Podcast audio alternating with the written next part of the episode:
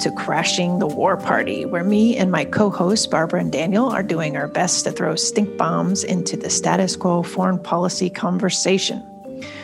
We've had a lot of help in the last two months since we launched our new show from all sorts of folks trying to agitate and instigate for a new kind of thinking in Washington. Our guest today, Dan Grazier, has been a real skunk in the garden party in the military industrial complex, and we look forward to picking his brain on that. But before we get to Dan, let's talk a little bit about what's been going on with NATO these days. A couple weeks ago, President Biden met with alliance members and embraced the organization as a security hedge against China and Russia, calling China a quote challenge to the quote rules based order, end quote. Russia is according to Biden, is a threat to NATO itself. Unlike his predecessor, whom he disavowed as a fake populist in his remarks, Biden was reaffirming in NATO's mission mission and appeared on board with members to expand that mission to accommodate the 21st century reality. That reality, of course, is that the Soviet Union is gone and it needs new threats in order to exist. So let's talk about that. Dan, I you know I know you've been watching this fairly closely, and uh, you had made some note offline uh, in regard to my colleague Stephen Wertheim's recent op-ed in the New York Times, in which he basically calls for a rethinking of NATO. Uh, I think the, the, the title of that piece was something like "Sorry, liberals, but you really shouldn't love NATO," and he got a lot of backlash for that. Could you talk a little bit about that? Uh, sure. So uh, Stephen uh, has, I mean, he's emerged as one of the leading advocates of restraint uh, in the U.S. today, uh, and and he's taken his criticism of our policy of, of militarized domination to a critique of NATO, and it's it's been very interesting to see uh, how furiously people have been pushing back on it because his his op-ed is, itself is not necessarily that radical. He I don't think he explicitly calls for the alliance to be dismantled. I don't think he even says that the U.S. should leave it. Uh, but he is saying that we need to take a, more critical view of it, and we need, and especially people on the left need to take a more critical view of it, because uh, he opens it by talking about how Democrats have rallied uh, around NATO uh, kind of in an anti-Trump backlash because Trump was, at least on the face of it, more critical of the alliance than most presidents usually are. Uh, in fact, we know that Trump's actual policies are not that big of a break from his predecessors. In, in, almost every important respect, U.S. Uh, policy towards NATO remained unchanged. Uh, but because he was Trump was perceived to be this uh, enemy of the alliance or this this person undermining the alliance, the Democrats have rallied around it uh, to a greater extent than they had before. Uh, and so it's it's been interesting uh, to see the the backlash because uh, all that Stephen is really saying is that NATO is a military alliance. You shouldn't venerate military alliances, especially if you're a progressive, uh, and especially when this is a military alliance that has sort of outlived its usefulness. It's now moved into these other out of area expeditions that don't have anything to do with the collective defense of Europe. And so he cites their involvement in Afghanistan. He cites their involvement uh, in the Libyan war, uh, and, and the and, and to, to make the point that the alliance isn't actually keeping the peace; it's it's getting involved in wars of choice. Uh, if it were simply a defensive alliance, I think he would have a, a lot fewer problems with it. Uh, and, and, the same would go for me, I think. If NATO had remained defensive as it was during the Cold War, uh, there would be much less criticism of it uh, what we have today, uh, unfortunately, is an alliance that keeps casting about for a purpose because it, in their hearts they know that Russia isn't really that serious of a threat. And so they keep trying to reinvent themselves, first as a counterterrorism operation after 9 11, and then they get into the regime change business with Libya in the Arab Spring. And now they're trying to reinvent themselves again as an anti China force, which just by looking at the map is ridiculous. Uh, why we have the German Navy sending ships to patrol the South China Sea when their concern should be with the defense of Europe. Uh, it, it, just doesn't make any sense. Yeah, I find it pretty pathetic that the reason why we can't have a healthy debate about the legitimacy of NATO's future mission uh, is because of politics And as you mentioned, the Democrats are now all uh, gathering the wagons around NATO because Trump had actually spent four years criticizing NATO. Um, but can we not just like look at NATO and reassess its mission uh, like adults, or does everything have to be put through a political frame? And I blame the right and the Republicans for doing the same thing. You know, they support wars when their guy is in office, and then they criticize um, wars and unconstitutional military actions when the other guy is in the White House. And this goes on forever. And in the meantime, as you say, you have a NATO that has, has stretched its mission to places uh, far, far beyond uh, the its you know anti-communist, anti-Soviet mandate, and now it's searching for new missions, and that new mission is in China. Uh, Barb, what do you what do you make of this? What do you make of their this new um, focus on on China as the the world bugaboo? You know, I I think I agree with what you guys are saying. I also think it's kind of funny because but the Ukraine wants to join as well. Ukraine wants to join. I mean, the more countries that join, the less effective NATO is, which I guess is an argument against NATO itself. Um, the more countries that are in there, the less effective it is as an institution, the less it really means anyway. It just becomes another UN. And how effective is the UN? We never debate that either. But what does the right. UN Security Council really do? That can't be. I mean, do we need all these? What do these peacekeeping forces actually accomplish, or what do these large international governing bodies do? If you go back and look at the history of what they were supposed to do versus what they've actually accomplished, I mean, let's not even get into the UN peacekeeping forces, or should we get into that? I mean, that's actually something we should talk about at some point, I think, because it's atrocious. They've actually committed war crimes in some some of the poor countries that they have quote unquote kept the peace in. They've done some horrible, horrible crimes, and it's, it's really just swept under the rug. I mean, I don't understand why we don't debate a little, have a little healthy debate about what is the point of this at this point anymore. I mean, it reminds me of a little bit. There's a joke in the British political comedy Yes Prime Minister about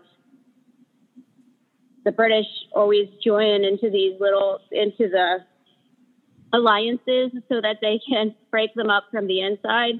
Sometimes that feels like what the whole point of these larger international institutions is. Yeah, and you know, you make a great point about the enlargement of the alliance. Um, you know, it seems like we're right on the cusp, or not on the cusp, but like we're on a pathway of some sort of opening up NATO to Ukraine. Uh, Dan, you want to talk a little bit about this oddball tweet that uh, Pres- uh, President Zelensky put out, who's the um, Ukrainian president yesterday, about the NATO members formally accepting its uh, its it into membership? Right. So, yeah. So the the Ukrainian president has been very uh, vocal about uh, insisting that Ukraine's membership be expedited, that NATO give them a firm answer one way or the other. And, and I'm I'm actually sympathetic to them getting a clear answer one way or the other, with the understanding that the answer is going to be no. Uh, but the the alliance itself keeps kicking the can down the road, and so at the Brussels summit, they affirmed the decision that was made at Bucharest back in 2008 that eventually Ukraine and Georgia will be allowed to join, uh, you know, depending on whether what reforms they make in their own countries. Uh, and this is a way for them to sort of placate Ukraine, or at least that's their attempt to placate Ukraine, to say yes, you're still theoretically uh, going to join, uh, but it's it's very theoretical. And so Zelensky keeps trying to turn these statements of the status quo into big news. And so with his tweet, he tried to to trick people into saying that the, the NATO communique had actually endorsed Ukraine's membership, uh, when when really nothing had changed. There is no membership action plan in the works, and I think Biden himself said it remains to be seen whether that will ever happen. And, and Biden is one of the biggest boosters of Ukraine's membership in the alliance. So if he's hedging on this, uh, I think that gives you a good indication of where things really stand. Uh, and so Zelensky has gone out way on a way out on a limb uh, on this stuff to to try to, I guess, shame the alliance or, or make Biden feel bad about it, so that he'll do something uh, dramatic to to give Zelensky a win. But it's just not happening, and and Zelensky is, I think, uh, just really embarrassing himself in the process. You kind of got to feel sorry for them because it's as if I mean, can you blame them for taking us at our word? How many times do we make these promises, and how many times do we fail to keep them? Right? Uh, absolutely, no. It's, it's really unfair of what uh, they did in 2008 because it, it, was really the worst of both worlds, where they they sent up this uh, flare saying, "Yes, you'll get to join NATO," which freaked out the Russians enough uh, that ended up leading to the war in 2008, uh, and and it also contributed to the later crisis with Ukraine. Uh, so Ukraine and Georgia ended up materially losing as a result of this declaration. They, they didn't get anything out of it. Uh, and we, we demonstrated that we're not actually willing to fight for them. Uh, so they, they basically got hung out to dry. And, and that is really a shame. It's why NATO ought to have said nothing at all uh, back then. And, and they ought to just close the door and, and do them a favor and stop stringing them along. Yeah. And he, I think Zelensky is a smart enough guy maybe to be catching on to the fact that you know it i mean naming and shaming us maybe i i don't know if it's a smart way to go there's i'm not and i'm not sure that I, it means a whole ton to us to be shamed by the ukraine um, and i'm not sure what that will do to for instance other european partners like france or you know the other their other um, allies. I'm not sure, but it's not. I don't think that the U.S. is going to change its course because the Ukraine um, president is is saying is tweeting anything. I mean, did it even make a front page here anywhere? I don't think so. There was a flurry of activity on Twitter yesterday because people were actually watching, you know, uh, the news headlines yesterday to kind of gauge on on where that whole idea of enlargement was going. And so when Zelensky tweeted that, there were you know reporters snapping into action actually retweeting it which i didn't retweet it. Um, i just you know but there were there was a ton of um, you know uh, conversation going on behind the scenes and in our you know signal at work you know going what? What? What did he say? What's going on? so biden went on a press conference right after and said nothing about it. So, um, but he was also quite late for the press conference, so there was a lot of speculation. And I have to, you know, I know that we we recorded this, and you know, so once you get this recording. Um, it'll be about a week late so forgive us if if any news is dropped in between when we recorded this episode and uh, when we finally publish it and and put it out there. But yeah, there was a lot of activity about about the idea of of, of NATO enlargement, and you know, then you have the whole the whole issue of Turkey. You know, some people are like, why is Turkey a NATO member? Uh, when we can't seem to get it together with these guys. One minute we're on one side of a conflict, with each other. The next minute, we're on opposing sides. Uh, Erdogan is acting very authoritarian uh, and getting worse, as it seems, as he kind of wants to sort of, um, you know, project his power further and further out. You know, I, Dan, does the the whole uh, Turkey membership sort of um, give life to this sort of question as to whether it has any real mission? Uh, any longer as a, a, North American alliance or North Atlantic sure. alliance? Uh, yeah, I mean, it, it, does raise questions because a lot of the clashes that Turkey gets into in, in these days involves being on opposing sides with other members of the alliance. Uh, they're they're not necessarily that uh, opposed to Russia, and of course they came under sanctions because they were willing to buy uh, military hardware from the Russians over our objections. Uh, so they, have become much more of an independent actor, uh, which is not a problem in and of itself, but it does raise the question of how you can have a working alliance when you have uh, sort of free agents going off and, and starting their own wars uh, or carrying out their own wars uh, without so much as a heads up to anybody else.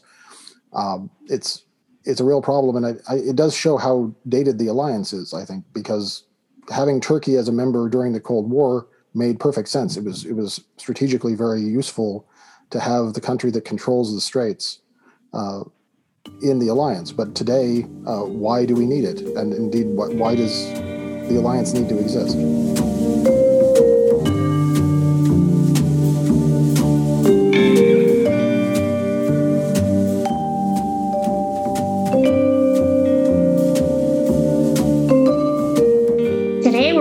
Excited to bring to you Dan Grazier from Pogo. He's a former Marine Corps captain. He served tours of duty in Iraq and Afghanistan during the War on Terror. His various assignments in uniform included tours with the 2nd Tank Battalion in Camp Lejeune, North Carolina, and the 1st Tank Battalion in 29 Palms, California. Prior to his time in the Marine Corps, he worked as a television journalist in Maryland and Missouri. He's covered nearly every type of story imaginable, from breaking news to long form investigative pieces. He's written extensively and lectured on matters of military reform and maneuver warfare. His work has appeared in the Marine Corps Gazette, Fires Bulletin, and Small Wars Journal. He makes an average of 100 appearances a year in a variety of media outlets discussing matters of military reform, to include appearances on the Bill Press Show, Fox News, and in the Washington Times. He is a 2000 graduate of Virginia Commonwealth University, a 2012 graduate of the Marine Corps Expeditionary Warfare School, and 2019 graduate of Norwich University with a Master's of Arts in Military History. So we're so excited to have you with us today. Hey, Barbara, it's great to be here.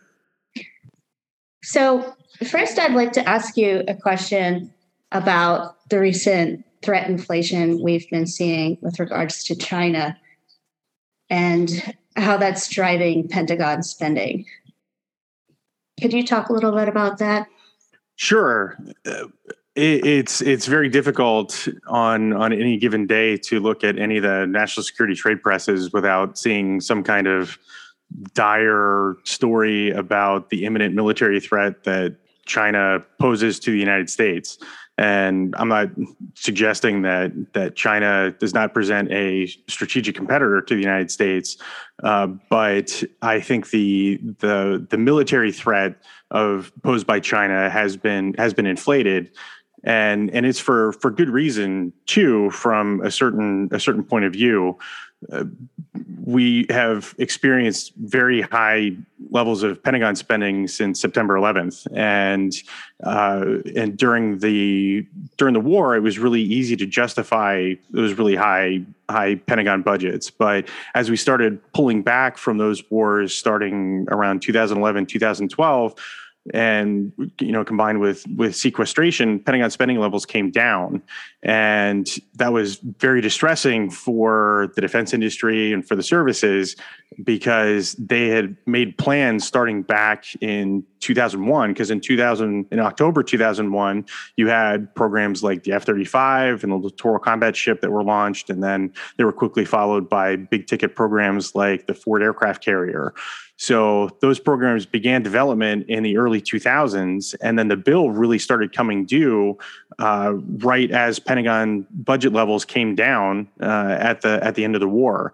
And so now that those programs are starting to to move from development to procurement, the Pentagon and the services really need high Pentagon, high budget levels in order to continue through with that procurement. And so the the best way to coax ever larger spending levels for the Pentagon is to have an imminent military threat to justify those. So, you know, we saw that in in the early 1980s. Uh, you know, after after Vietnam and Pentagon budget levels came down, then the Cold War ramped up, and we had the big uh, the big budgets during the Reagan years uh, to compete in you know at the end of the the first Cold War uh, with the Soviet Union, which is really great at justifying those high high Pentagon budgets. And now we're seeing the same thing. You know, the the war on terror, uh, you know, Iraq and Afghanistan ramped down. Pentagon spending levels go down, and so now we need a new threat in order to coax them back up to pay those bills that were that were established back in the early 2000s. Is there any part of the spending with regards to China that you think is justified? The defense well, spending, that is. Uh, sure. Uh, I, again, I don't mean to suggest that that China does not is not a competitor, and uh, you know, as the only other country right now that that kind of approaches that superpower status, uh, it, it's important that we're prepared, uh, particularly that we can deter any kind of military aggression from China and uh, you know because we're both nuclear powers you know we have those we have those arsenals that do a pretty good job of of deterring that kind of conflict which is why the cold war thank god did not go hot. And uh, and and hopefully our nuclear deterrent will also prevent the second cold war with china from going hot. So uh, a certain level of spending to maintain that deterrent level is very appropriate but I think that a lot of the spending that we're we're doing now in order to create a military force to project military power forward, particularly across the Pacific, I think is uh, is is misguided because it's you know the the the kind of war for which weapons like the F thirty five and uh, you know the the Ford class carrier and and all those other kind of offensive minded weapons uh, is is really unlikely, which is a good thing. And and so I I certainly question uh, some of that spending. Uh, to say you know nothing of uh, the the the design of a lot of these weapons that we're that we're talking about now. So would you say then? Because we spend about ten times, I think, what China we outspend them about ten to one, I think, in military spending. So you'd say maybe it's more a question of what we're spending it on rather than that we need to spend more. Is that is that an accurate right? Statement? Well, you know, if you if you look at a lot of the the kind of military spending that China is making right now, uh, a lot of it is defensive minded. You know, you talk about the uh, the A2AD systems, you know, to prevent the United States from or any any country, but really the United States from approach, approaching the Chinese mainland. That's defensive minded. Like that kind of those those kind of systems don't help you project power forward to let's say the United States. Uh, and but we're we're spending you know we're spending a fortune to build weapons to try to penetrate that that defense network, uh, which is a much much more expensive prospect. You know, it's it's always easier to defend than it is to project power forward. And so I, I, I do question a lot of that spending. I think we would do a lot better to um, um, maybe have a more defensive mindset ourselves and uh, and and focus more on on again deterring any kind of military aggression and certainly to protect the the coast of the United States. Okay, I know you've written a lot about the F 35, but I'm going to let my co host take it from here because uh, we have a little minute amount of time. So um, go ahead, uh, Kelly or Daniel, whoever would like to go next. Well, I actually I, I kind of wanted to, to to continue the thread that we're on, and I'm I'm wondering, Dan, you know, since that you're sort of steeped in this on a daily basis, do you believe that this is the influence of the defense industry in terms of actually uh, crafting the strategy as opposed to there being a strategy and then built and then budgets are built around it? In other words we're hearing you know from our generals that this and, and admirals that this is the way to, that we need to go, but how much are they being uh, influenced by special interests on on Capitol Hill to do this um, more power projecting strategy as opposed to the defensive one that you um, think might be more appropriate? Well, the there, there's certainly plenty of uh, plenty of evidence to suggest that that part of that this is partially defense industry generated. So if you look at at some of the think tank pieces that come out, and and when you understand the funding of a lot of the, a lot of the think tanks, uh, then it really uh, that that picture kind of becomes clearer. Uh, I, I certainly doubt that we're ever going to find you know the the smoking gun memorandum from the executives of the big defense contractors saying that hey we need to really ramp up the the China threat in order to uh, in order to increase our revenue.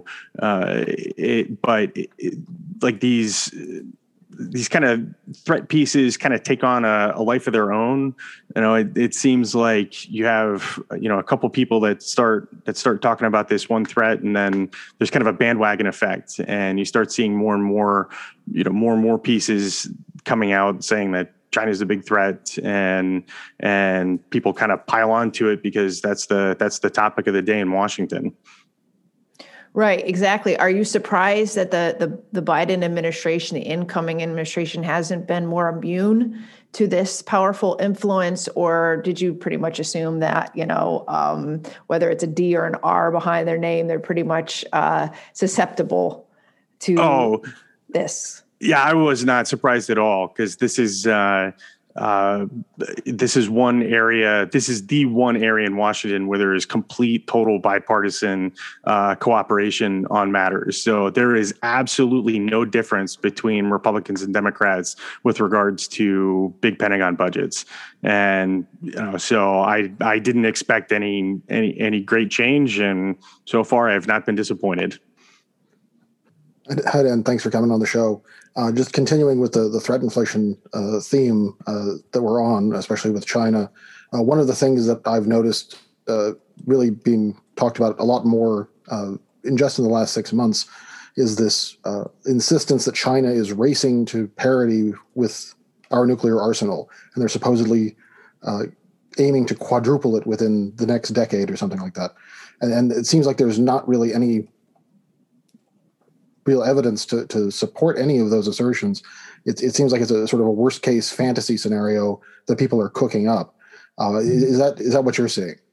Yeah, pretty much. Uh, I I I've long thought that it's the reincarnation or a reincarnation of the 1960 missile gap argument, and uh, you know, it, and again that it, it, it's a great talking point at the time where we're talking about uh, the recapitalization of our nuclear enterprises. You know, we're talking about the new, you know, ground-based strategic deterrent, and uh, we have the um, the uh, the new uh, Columbia class.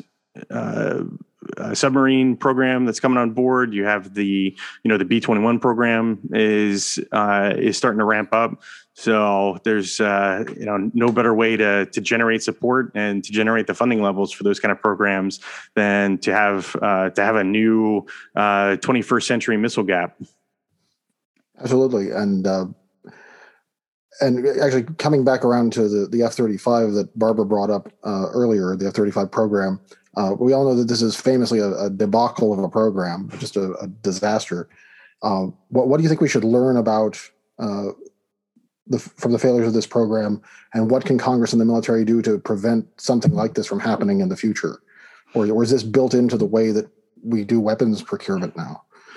Well, I unfortunately, in in many cases, this is kind of built into uh, to the acquisition program or the acquisition system that we have in the United States. Uh, there are plenty of lessons that that could and and should be learned, and I've written about these pretty extensively. Uh, like first and foremost, the the idea of having a joint program, having a one size fits all aircraft that can meet the operational needs of not just three different services, but multiple countries. Uh, in the case of the F thirty five, you know that uh, you know that that is a conceptual flaw with the program that was baked in from the very beginning and that that just added like massive layers of complexity uh, to the development of the f-35 uh, program and the f-35's like aircraft that simply could not be overcome. And and we're seeing that now. Uh, the the real manifestation of that is is is really starting to dawn on people in Washington now, which is why you're starting to see a lot of criticism from you know members of the House Armed Services Committee, people who for years were you know basically in lockstep support of the of the program, and and now that the you know particularly the operating costs of the of the program and the long term sustainment costs of the program are are really starting to to dawn on people. You're starting to see some of that uh, you know some of that support erode. Uh, so that's that's one of the that that's probably the the single biggest lesson, and it and there's signs that that lesson has been learned uh, and will hopefully be applied properly. I mean, you had one of the program executive officers a couple years ago for the F thirty five program saying that uh, having a joint program was a bad idea and that we're not going to do this again. Well, hopefully that is the case, and uh, you know we'll we'll see moving forward if if that is. And and honestly, this this could probably be like the best thing that that comes out of the F thirty five program is all these painful lessons that have been learned along the way uh, that can hopefully be absorbed and and used properly moving forward. We've seen this in the past. The F one eleven program in the, the late nineteen fifties, early nineteen sixties was the F thirty five of its day. It had the same conceptual flaw except for the international aspect of it, and and it was a disaster. But from that uh, painful experience, we got really good aircraft programs that endure to this day. I mean, like directly following the F thirty or the F one eleven program,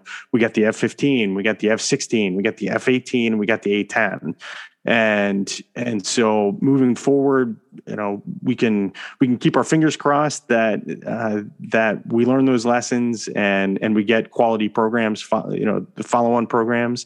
Uh, but we're just gonna have to wait and see if that is in fact the case. What do you think about the F 35's failures, the program, most irked the members of Congress?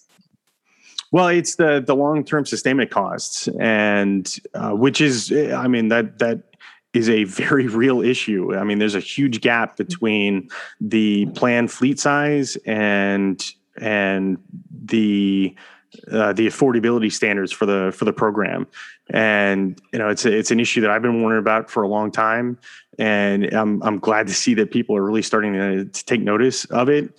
And uh, but it's it's important for everybody to remember that this was not something that should have surprised anybody. Uh, you mean like the bill? It was billions of dollars in overruns, right? Right. The right. yeah, the GAO they had a uh, they had a report a couple couple weeks ago uh, that showed like a six billion dollar delta uh, between the the planned fleet size and and what the services would be able to afford uh, over the years, which you know, pretty significant. And uh, but again, if we want to talk about lessons learned, it's important to remember that that these these high costs for sustainment are baked into the program. Uh, you know, it goes all the way back to the you know conceptual, um, you know, to to the conceptual level. Like back when the F thirty five was nothing more than than sketches on the back of a napkin, and the Pentagon decided that they were going to move forward with this uh, you know total system performance responsibility, where the services were basically going to surrender their their responsibilities to support this program to the contractor, which gave the contractor all kinds of incentives to uh, to increase complexity of the of the F thirty five in order to justify you know these these really lucrative sustain long term sustainment contracts for you know for this system. You know we used to build weapons uh, you know back you know decades ago that could easily be maintained by by the service by service members. And uh, you know they were these were uh, you know ships and planes and trucks that were designed by geniuses and uh, you know that could be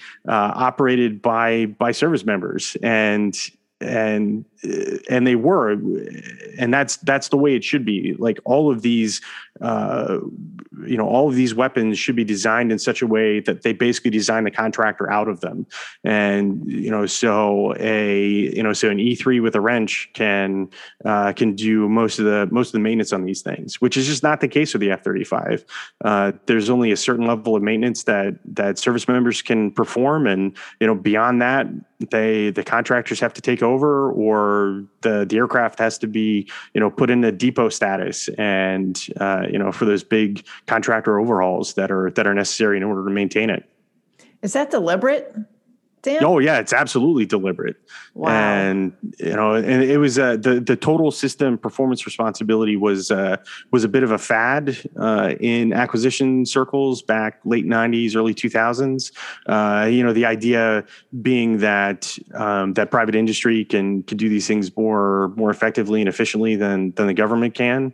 Uh, I mean that you know that that's an idea that's true in in certain circumstances, but uh, you know in in the case of of weapons and maintaining weapons, it's it's not. And pretty much anybody that served in uniform, particularly around big machines, uh, has has seen this over the last over the last couple years. We had General Dynamics contractors around uh, to to help us, uh, you know, maintain the tanks, and there were certain there were certain things that that my uh, my crew members and and my uh, my maintainers could do on the tanks, but beyond beyond that certain level we'd have to send the tank off to, to, you know to be rebuilt or we'd have to have components that you know we could we could pull off and and and put on the tank but we couldn't actually fix the components uh, so we had to have a field service representative you know fix those fix those kind of things I find that very appalling, but it seems to be part of a trend in which the Pentagon, the DoD, has become increasingly held hostage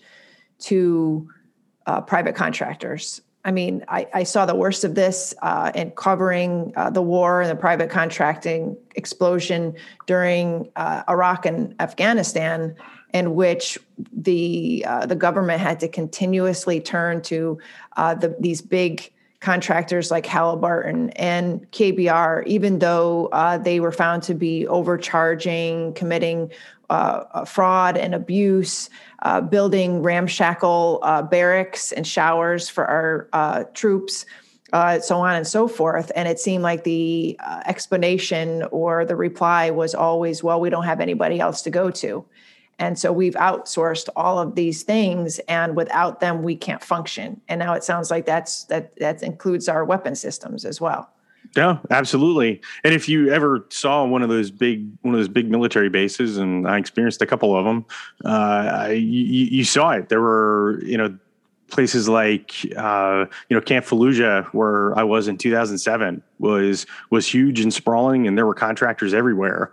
And you know the the services, the Army and the Marine Corps in particular, took some took some flack and some criticism about you know hunkering down on on some of these big bases, but when we had contractors there, we had to have big bases because right. we had to protect the contractors. And you know, so this this idea and this mentality affects the way we actually operate. And you know, it, it drastically increases our our logistics tail, and and it makes the makes the services a lot less nimble than they should be in order to to fight and win wars effectively.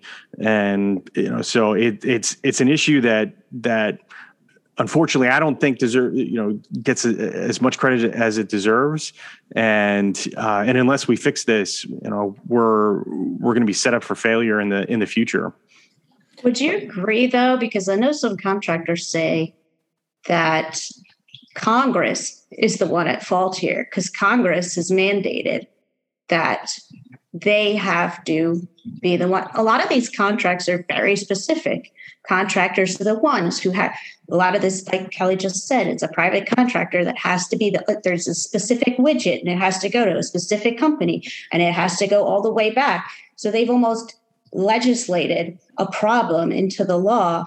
And it's not, I mean, this is a multifaceted problem, but is there some validity to the criticism that it's Congress's fault and not the contractors' fault, or is it the contractors' fault? No, it, it's uh, you know that's why we talk about the military-industrial congressional complex. So it takes the cooperation of all of those elements in order to uh, have these uh, you know to have these issues uh, manifest themselves in in reality. Uh, yeah, so Congress definitely bears some responsibility on this, as well as the services for uh, uh, going along with it, for not objecting to it uh, as much as they as much as they should, uh, and yeah, certainly Congress for mandating these things and for for appropriating the funds to pay for it. Well, thank you, Dan. I, we run out of time, but it's really great to talk with you and uh, to get all of these insights as they're so important right now, given that we're going to be, uh, well, Congress is going to be working on a budget and uh, we're constantly hearing about this run up to uh, possible potential war with China and how the, mili- the military industrial complex plays into that run up and, and, and threat inflation. So thank you for coming on and breaking down some of that stuff for us. Oh, it was my pleasure. Thank you for having me.